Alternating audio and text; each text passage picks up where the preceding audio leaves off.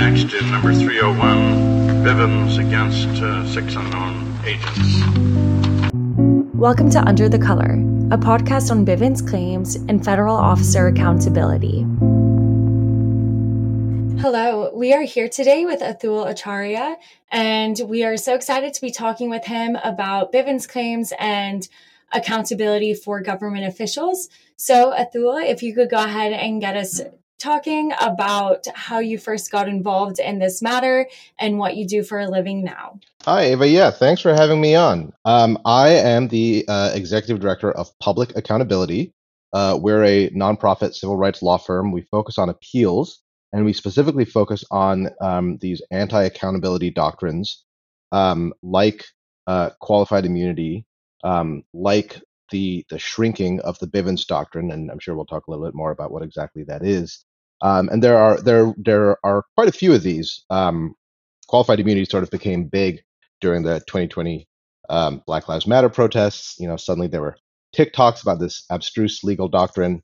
Um, but there are uh, there are quite a few of these doctrines, and they all sort of operate to keep meritorious civil rights claims. So civil rights claims where a plaintiff says that the government or a government agent has injured me, um, and I deserve compensation or an injunction, um, they operate to, to keep these claims from being heard on the merits. So there's some non-merits reason for courts to kick these claims out of court.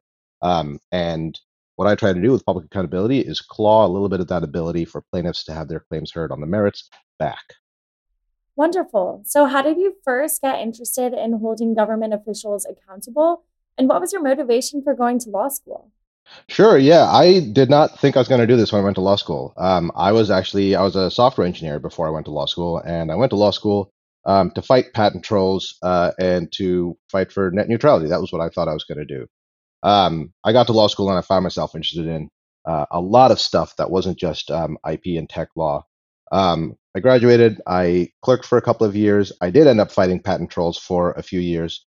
Um, but uh, you know that, and that was that was great. It was it was enjoyable to do exactly what I went to law school to do. Um, but after a while, you know, patent litigation is very much the same thing over and over again, um, and uh, it got boring. Um, and so I started looking around for something else. Um, and the the sort of the one thing that I knew was that I, I needed some kind of values based work. Um, you know, if I if I didn't want to do values based work, I could have stayed a software engineer, worked fewer hours, made more money, it would have been good. Um, uh, there was a, a, law firm in San Francisco, which is where I lived at the time, that was hiring uh, a full time impact litigation associate.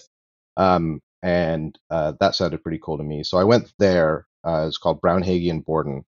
Um, and the first year I was there, we didn't do much sort of accountability stuff. But the second year I was there was 2020. Uh, and in May 2020, I moved back home to Portland, Oregon, uh, or sorry, in June, June 1st, I moved back home to Portland, Oregon. And um, that was also the first, that night or the night afterwards was the first night that police kettled a bunch of protesters and carpet bombed them with tear gas. Um, and, you know, that, that continued to happen for a few months after that. Um, and so our firm, you know, basically put up the bat signal and said, uh, if people are getting hurt by the police, please talk to us. Um, I built a case uh, in Portland um, uh, involving journalists uh, who were getting shot at, beaten up, threatened with arrest by police.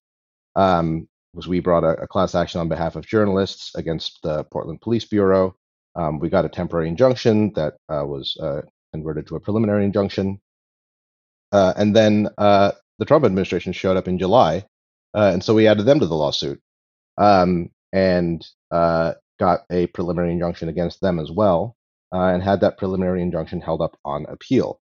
Uh, so this is sort of my first brush with real impact um, accountability litigation, um, and I really enjoyed it. Um, and I decided that that's what I wanted to do for all of my work. Um, and so uh, after uh, a while, uh, I split off and started public accountability. So, you were telling us a little bit about a case that you got to work on involving journalists. Would you mind telling us a bit more about the cases you have gotten to work on and are currently working on? So, um, so there was that case protecting journalists um, who uh, were reporting on protests. Um, you know, the cops' theory was when we say the protest has to get dispersed, everyone's got to leave. um, the journalist theory was that's when you start beating up people. So we definitely want to stay and and you know record it for the public. Um, and uh, we made sure that journalist theory won in court, um, or at least so far it has. Um, I am currently working on two appeals, one of which I think um, you know has the potential to be uh, a um, be kind of a watershed case. You know, we'll see how it goes. Uh, it's a it's a it's an appeal in the Second Circuit, which covers New York and Connecticut and Vermont. Um, and uh, the basic question is, you know, can federal prisoners bring Bivens civil rights suits against um, federal prison guards? Uh, and I don't know if you had a, a, different structure in mind for for the podcast, but um, I should probably explain what those words are. Um, yeah, so Bivens is the uh, the Supreme Court case from 1970 something um, that allows you to sue federal federal agents. So if a local cop beats you up, you sue him under a statute that that Congress passed called Section 1983. Um, there is no Section 1983 for federal officers. So if an FBI agent beats you up, um, if you just went by the statutes, you'd be out of luck. Um, in the 70s, the Supreme Court kind of realized that this was a weird state of affairs that the federal constitution protects you from state and local cops, but not from federal cops. Um, and so they created the Bivens Doctrine. The Bivens Doctrine is basically if the Constitution gives you a right and a federal agent violates that right, you have the right to sue for damages uh, for the violation of that right. Uh, the Bivens Doctrine, like I said, came out in, in the 70s. Um, through the early 80s, it was, um, you know, the Supreme Court expanded it a couple of times. Uh, and then the the personnel on the court changed, um, and the court got more conservative. And ever since then, it's been contracting it in uh, uh, in in certain ways. Um, initially, it was it was mostly sort of edge case contractions. Um, things like if a military member gets hurt uh, on the job, can he sue uh, the federal government um, for that? And the answer to that was no, and I think that's probably right. Um, you know, if you sign up for the military, you probably you, know, you, you, should probably expect that you might get hurt. Um, there was uh, another case um, involving whether you could sue.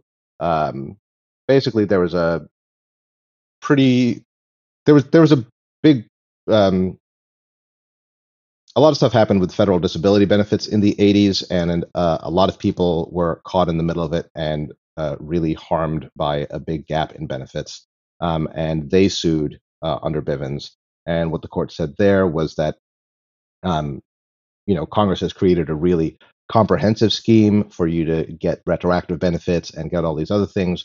We don't think Bivens should give you yet another right to sue. And, you know, whatever you might think about that decision, I don't love it.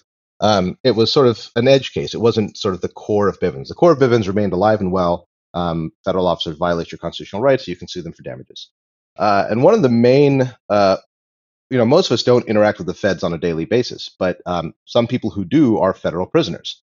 Um, their guards are all federal employees, um, and if a federal prison guard um, violates the cruel and unusual punishments clause, um, they are subject to a lawsuit on the authority of Bivens. Um, in recent years, the Supreme Court has really cut back on Bivens in a series of cases.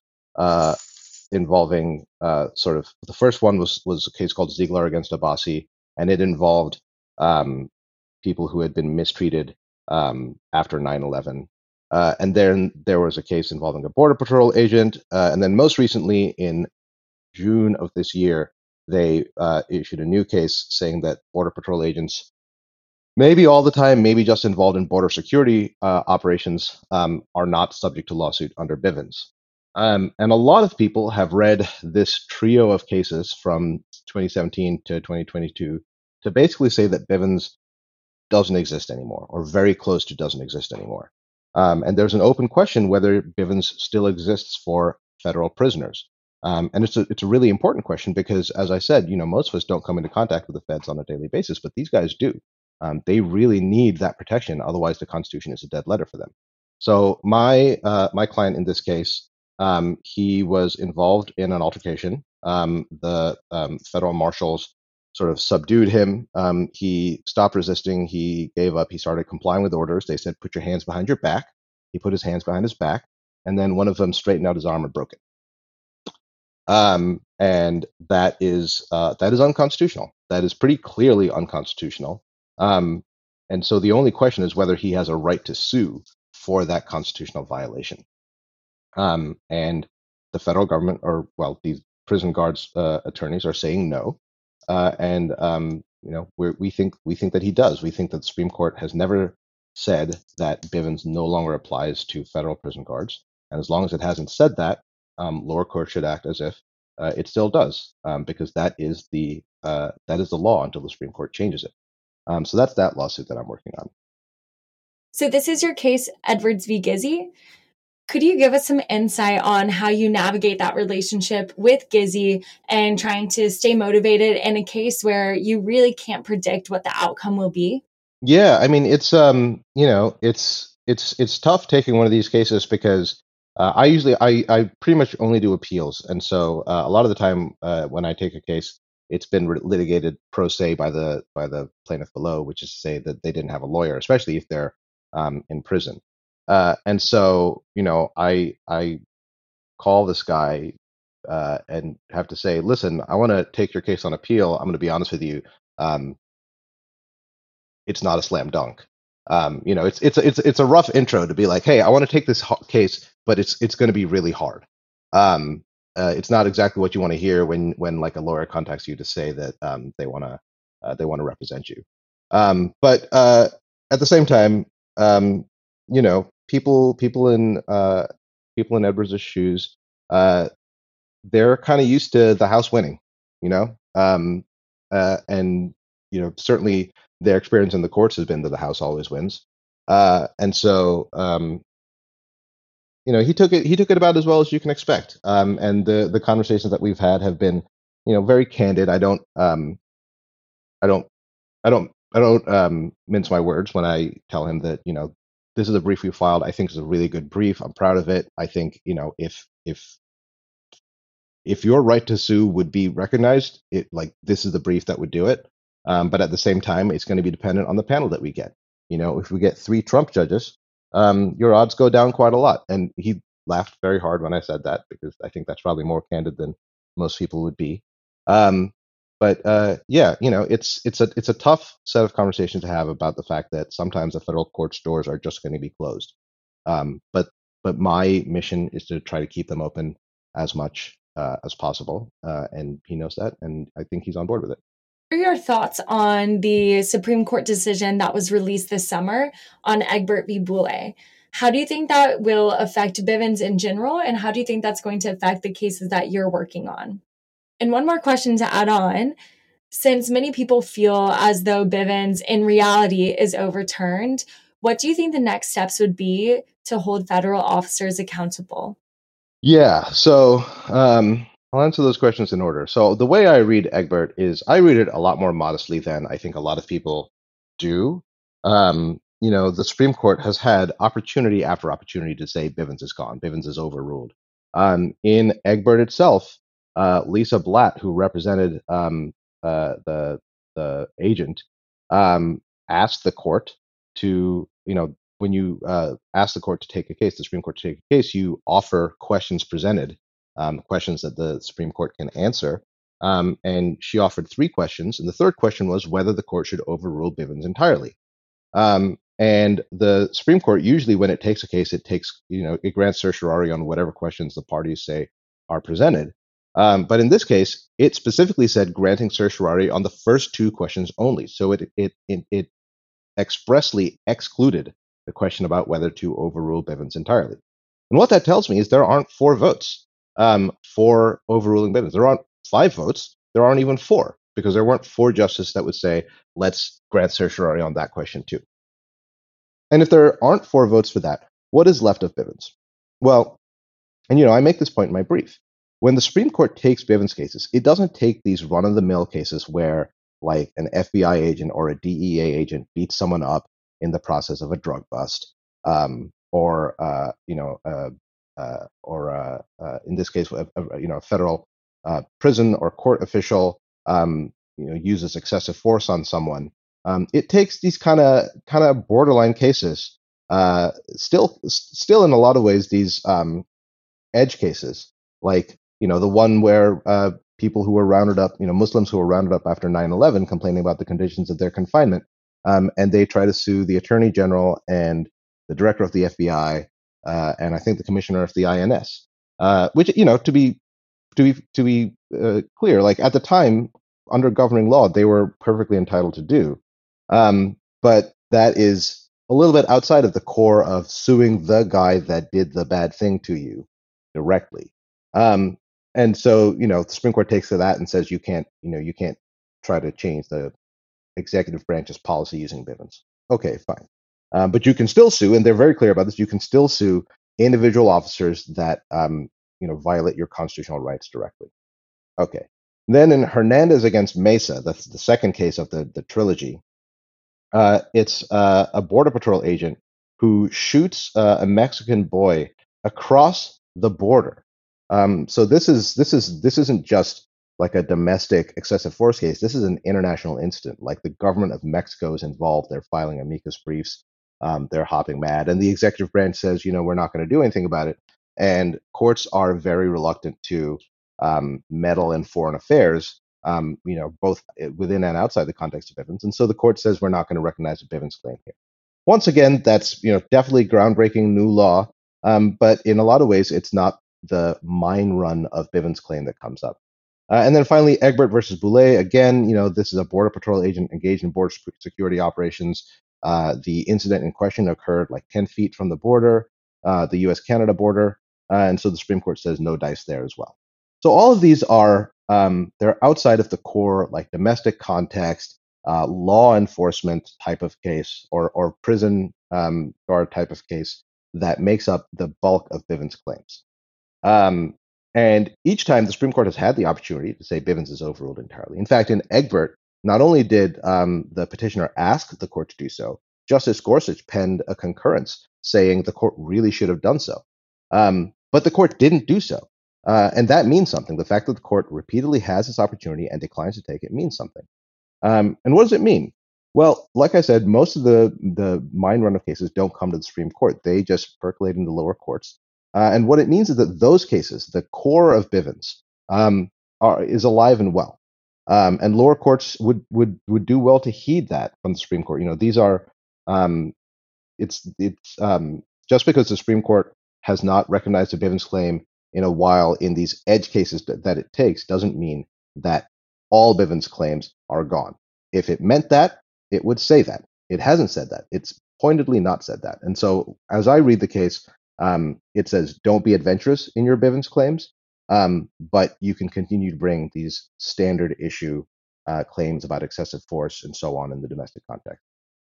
As far as the future of accountability for federal officials, you know, there's a five word fix to Section 1983 that would bring federal officials within its ambit. All you've got to do is is delete like a, a conjunction or an or somewhere and add and federal agents or and uh, or or under co- color of federal law as well as state law. That's what it is. Um,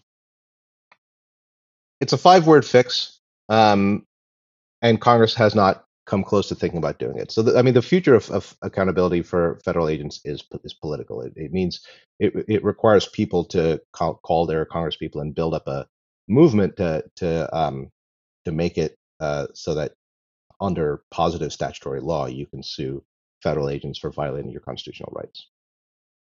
So, as you were mentioning, there are places where you can file lawsuits against federal officers dependent on where you live.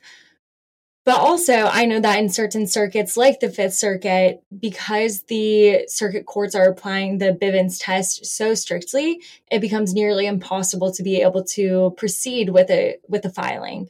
So, what would you recommend for people in those areas to do to be able to hold officers accountable? In the Fifth Circuit, you are pretty much out of luck, unfortunately. Um, you know, unless you know President uh, uh, Ocasio Cortez uh, stuffs the Fifth Circuit with another 20 justices or something. Um, until that happens, you know, the Fifth Circuit is one of the most conservative, if not the most conservative, um, circuit courts in the country. It is full of judges appointed by Donald Trump um, and and um, other Republicans. Um, and and their jurisprudence is, uh, and just just to give a little background here, the the Bivens test for whether there's a Bivens claim is one, is it a new context, and two, if it's a new context, are there special factors that um, counsel against hearing a Bivens claim? Um, the Fifth Circuit's jurisprudence is if there's a new context, um, you should never hear a Bivens claim. That is not the Supreme Court's test. Supreme Court's test is if there's a new context, you've got to analyze special factors. The Fifth Circuit's test is if there's a new context, you're out. Um, so they they apply a much stricter version of the test than the Supreme Court has said they should, um, and that means that and, and pretty much anything makes for a new context. Like if your name isn't literally Webster Bivens, um, the Fifth Circuit will say that your case arises in a new context. So yeah, unfortunately, I don't have much advice for people who's uh, um, who, who have had their rights violated by federal officials in Texas. Get out of Texas. That's my advice. Understandable. So, besides Bivens claims and federal officer accountability, what do you think the other top accountability issues are that people are currently facing? Yeah, so qualified immunity is a big one. Um, just to, I'm sure your your uh, listeners have probably heard it before. So, very briefly, qualified immunity uh, is the doctrine that if a uh, if a if a government employee violates your constitutional rights, but that constitutional right wasn't quote clearly established, um, then the official is immune from liability.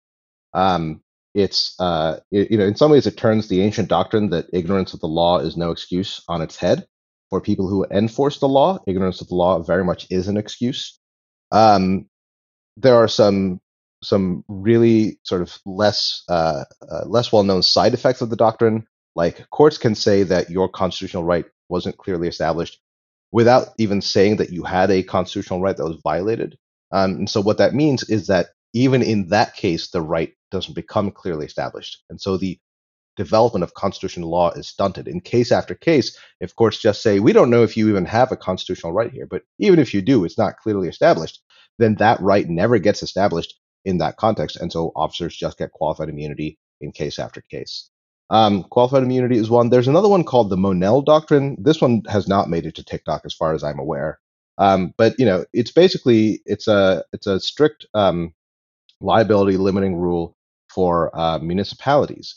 Um, so you know, if uh, if the if a FedEx driver runs you over, you don't sue um, you don't sue the driver, right? The driver probably doesn't have very deep pockets. You sue FedEx, um, and you say, look, like this driver was doing something, you know, for you. He he was doing work within the course and scope of his employment, um, and therefore you, as his employer, the beneficiary of what he was doing, you are liable for what he did pay up. Um, but if a cop runs you over or beats you up or anything, um, you don't just get to sue the city. You have to sue the cop individually. Um, now, most of the time, the city will defend the cop and the city will pay up if the cop um, is found liable. Um, but it's not a guarantee. Uh, and more to the point, um, this is how qualified immunity comes about because if you sue the cop directly, then you know it's much more sympathetic for courts to say, look, uh, it's kind of crazy if these cops, you know, individually could be held liable um, for violating a constitutional rule they didn't even know about. Um, cities are much less sympathetic. You know, if you sue the city and the city is the city is found liable for something that the cop did, um, you're much less likely to see courts uh, come up with these rules like qualified immunity. Um, but instead, you can't just sue the cop directly, uh, or sorry, you can't just sue the city directly. What you have to do is uh, you have to show that the city's uh, policy, custom, or practice uh, led the cop to do the bad thing that he did. You've got to basically show, you know, if if if the city employee runs you over, you've got to show that the city trained employees to run people over. I'm, I'm exaggerating very slightly, but that's basically the standard. Um, and it's a, it's a much harder standard to meet, uh, and it's not one that private employers uh, have to, you know, it's it's not the kind of protection that pl- private employers get. It's a special protection just for um, municipalities and other government employee employers. Um, I don't think that should exist either. Um, there are a bunch of other doctrines like this. There's uh, standing is one that got a little airtime after January 6th uh, because a lot of the Trump uh, election lawsuits were kicked out on standing. Um, that was uh, it was a weird time for me because I definitely thought those lawsuits should have been kicked out. But um, the doctrine of standing is usually used to kick out meritorious civil rights claims. Um, there's um, uh, there are various absolute immunities. So if you're a prosecutor, you are absolutely immune, not qualifiedly immune, but you are absolutely immune uh, from lawsuit uh, for anything you do in your prosecutorial duties. Um, same thing for a judge. Um, there's state sovereign immunity, uh, which is is similar. If you're a state entity, you're immune from lawsuits or from damages lawsuits. Period. Um, there's there's a lot of these ways that courts um, ensure that the House always wins, um, and you know, in in particular cases, they all come into play. They're all, I mean, some ways I'd say they're all equally important. One question that I like to ask to wrap up these conversations is what would you recommend for the average person to do to get involved in holding government officers accountable, whether that's under Bivens, um, trying to reform and eliminate qualified immunity, or with the Monell claims? Yeah, so you know, before I think we got on the call, you mentioned your um, your old employer, Institute for Justice. Um, they have a tracker uh, for uh, state level bills to uh, get rid of qualified immunity at the at the state level. Um, I think that's definitely something that um, you know if if you care about that stuff go see you know where your state is now if there's anything coming up in the legislature um, trying to to fix the problem um, in 2020 and 2021 two states colorado and um, new mexico i think uh, passed really strong bills um, making it harder for officers to claim qualified immunity um, a number of other states did things that were along the same lines, but much less robust. Um, it is, you know, qualified immunity is something that um, states can states can make it hard to impossible for officers to assert, and a couple of states have, and that's something that um, seems to be within the political Overton window. So, um, if that's something people care about, they should be trying to get their state to do that. Um, other than that, you know, Public Accountability has a newsletter. Um, you can sign up for it. Um, we'll tell you all the bad stuff that's going on and get you fired up to go and talk to your neighbors and talk to your friends and tell them that, um, you know, they should be working to to end this stuff. I think, you know. Well, I'm definitely looking forward to the emails from y'all at Public Accountability. Thank you so much for coming and talking with us today. This has been super insightful, and I'm excited to get to follow the cases that you fight on. Thanks for having me on.